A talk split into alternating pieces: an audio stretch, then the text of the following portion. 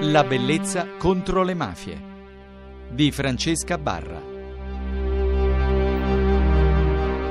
La bellezza contro le mafie parliamo di libera terra, di questa speranza di libera terra mediterraneo, lo facciamo con Francesco Galante. Ciao Francesco. Buonasera, buonasera a tutti. Esiste, eh, è un'utopia, eh, la possibilità di avere una libera terra nel Mediterraneo? Esiste e la stiamo sperimentando con un eh, lungo lavoro eh, sui beni confiscati. I beni confiscati sono tanti in Italia, le, le confische continuano, ma da 15 anni esiste la 109 del 96, ovvero la legge che ne prevede il riuso sociale, quindi la possibilità di utilizzarlo per una creazione di bene per il territorio, una creazione di un bene che va condiviso e ne sancisce la restituzione di questi beni attraverso cooperative sociali di produzione agricola. Alcuni di questi beni stanno sperimentando la possibilità di creare anche un'alternativa economica e una base per la restituzione, anche la dignità di un uh, lavoro più giusto. Eh, Liberaterra Mediterranea è nata nel, nell'ottobre del 2008 e qual è il suo obiettivo? Beato Mediterraneo è un gruppo di cooperative, è una società consortile e quindi si tratta di sì. creare uno strumento che sia servizio a delle imprese che hanno un presupposto sociale, utilizzare i beni confiscati per eh, forme di mutualità, quindi inclusione, soprattutto nei confronti di lavoratori svantaggiati, parliamo di cooperative sociali tipo B, quindi inserimento lavorativo di persone che hanno delle disabilità mentali, sensoriali o fisiche.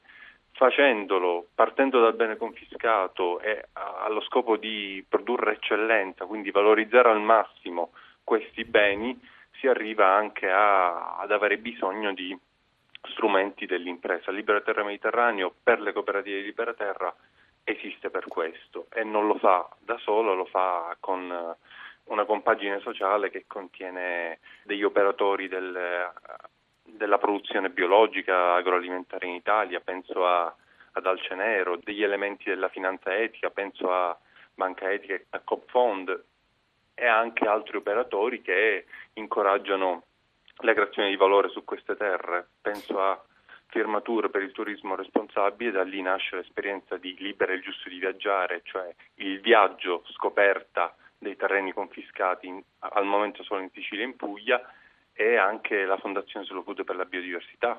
Come riuscite a sostenere la vostra cooperativa?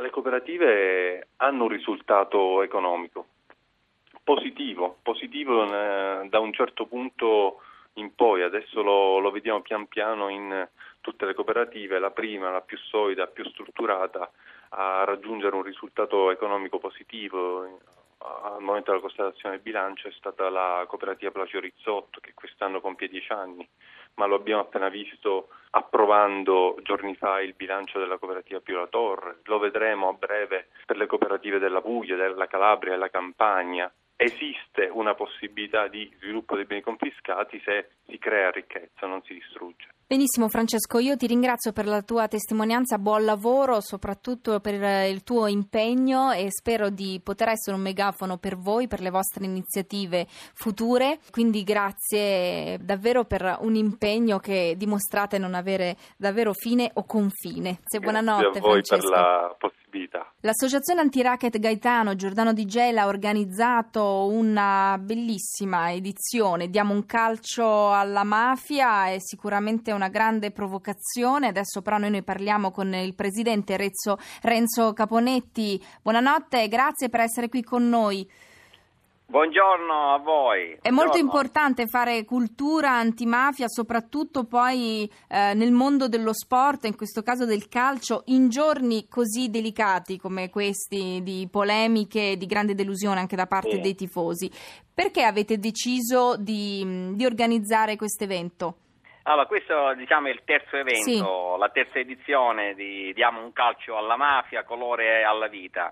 E abbiamo voluto festeggiare, l'occasione è stata per festeggiare il sesto anniversario della nascita della nostra associazione e quindi lo abbiamo voluto fare con la presenza dei rappresentanti della polizia, dei carabinieri, de, delle autorità cittadine. È stato fatto un quadrangolare di calcio eh, all'insegna della legalità e che non, ha vinto l'associazione anti-racket, ma ha vinto la legalità, lo scopo era quello. E la partecipazione è stata attivissima di tutte le scuole di Gela, dell'Istituto Superiore, delle scuole medie e quindi ha visto una grossa partecipazione tutta all'insegna della legalità e così simbolicamente abbiamo voluto dare tutti assieme questo calcio alla mafia. Si riesce, eh, i riscontri che avete avuto sono positivi, c'è fiducia, c'è speranza? C'è indifferenza?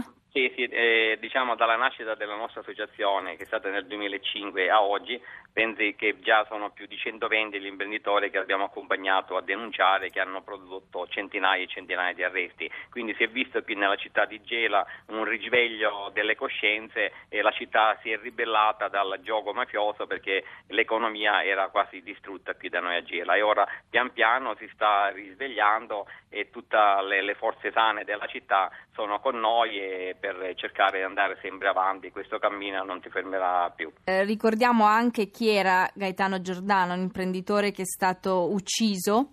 E, e, lei adesso è diventato il presidente di questa associazione, ha avuto anche delle intimidazioni, quindi è sotto scorta. Sì, io sì, dal, dal, 2005 ho avuto dei problemi subito appena la nascita dell'associazione. Perché è, sc- è scomoda? A chi, certo, a chi, continua a dare fastidio? Eh, sì, sì, si stava, perché stavo incominciando a portare l'imprenditore a denunciare, stavano incominciando i primi arresti e quindi eh, la mafia mi vedeva praticamente una persona da eliminare perché stavo facendo il mio dovere, che più altro non facevo che altro che eh, un, un, percorso di legalità eh, al servizio della, della, città, però la malavita, la mafia non, eh, non, condivideva queste idee. E invece la vostra associazione anti-racket, che è sicuramente un grande simbolo e non solo per il vostro territorio, eh, c'è scritto nel vostro sito che è antiracket-gela.com, eh, voi allora siete nati nel 2005 e poi c'è stata un'impennata di denunce sì, sì, sì, subito dopo la nascita dell'associazione eh, c'erano state una decina, una quindicina di denunce, però man mano poi i commercianti, gli imprenditori hanno visto che eh, l'associazione funzionava, l'associazione eh, faceva sistema, quindi notavano che insieme si può e questo è il progetto che ha evidenziato ancora di più la nostra associazione, che dicono che è il fiore all'occhiello tra le associazioni d'Italia. Allora io la ringrazio, le auguro buon lavoro e magari se ci può continuare a segnalare delle vostre iniziative così da poterne parlare alla bellezza contro le mafie, in fondo questa è bellezza. Vi ricordo il nostro indirizzo di posta elettronica, la bellezza contro le mafie chiocciolarai.it, il nostro gruppo di Facebook e anche che sul sito di Radio Rai 1 c'è la possibilità di scaricare tutte le puntate sul podcast. Quindi buonanotte e a domani con una nuova puntata della bellezza contro le mafie. Credo che ci voglia un Dio ed anche un bar. Credo che stanotte ti verrò a trovare per dirci tutto quello che dobbiamo dire, o almeno credo.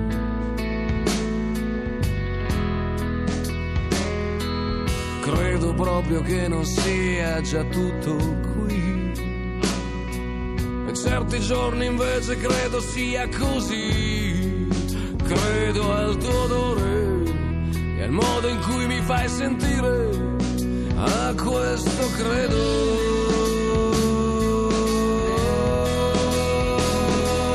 Qua nessuno c'ha il libretto di istruzioni. Credo che ognuno ci faccia il giro c'è mai stato solo un mondo solo.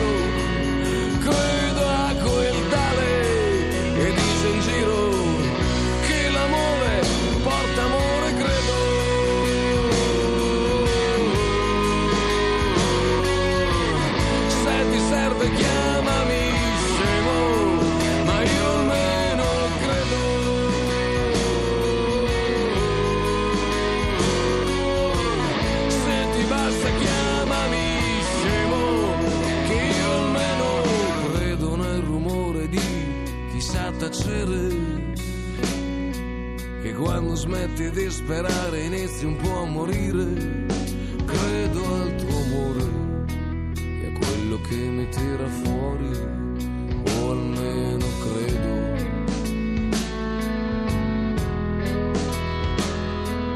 credo che ci sia qualcosa chiuso a chiave e che ogni verità può fare bene e fare male.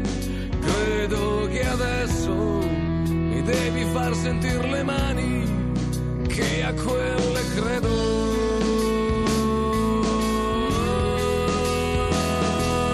Qua nessuno c'ha il libretto di istruzioni, credo che ognuno si faccia il giro come riesce a suo modo, qua non c'è mai stato solo un mondo